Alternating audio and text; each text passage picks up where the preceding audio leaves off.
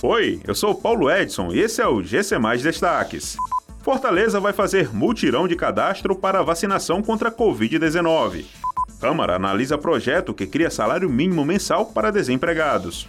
Lula e Bolsonaro continuam em empate técnico no primeiro turno das eleições 2022, indica pesquisa. A Prefeitura de Fortaleza vai fazer o um mutirão de cadastro da vacinação contra a Covid-19 para quem ainda não realizou o procedimento. Serão disponibilizados 27 locais onde serão realizados os cadastros para a vacinação contra a Covid-19.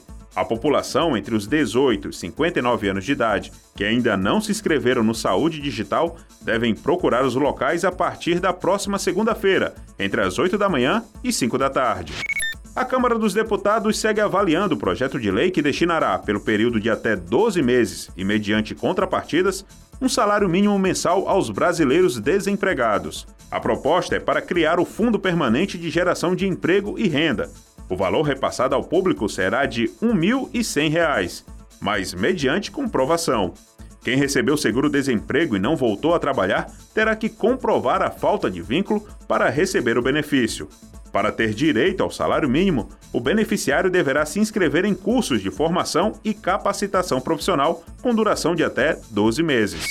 O ex-presidente Lula e o presidente Jair Bolsonaro continuam em empate técnico no primeiro turno, segundo a pesquisa do Poder Data, publicada pelo portal Poder 360.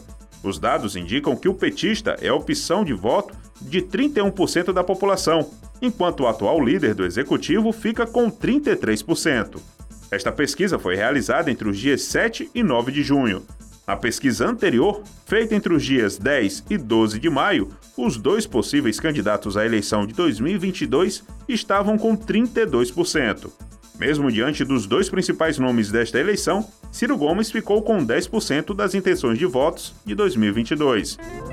Essas e outras notícias você encontra em gcmais.com.br. Até mais!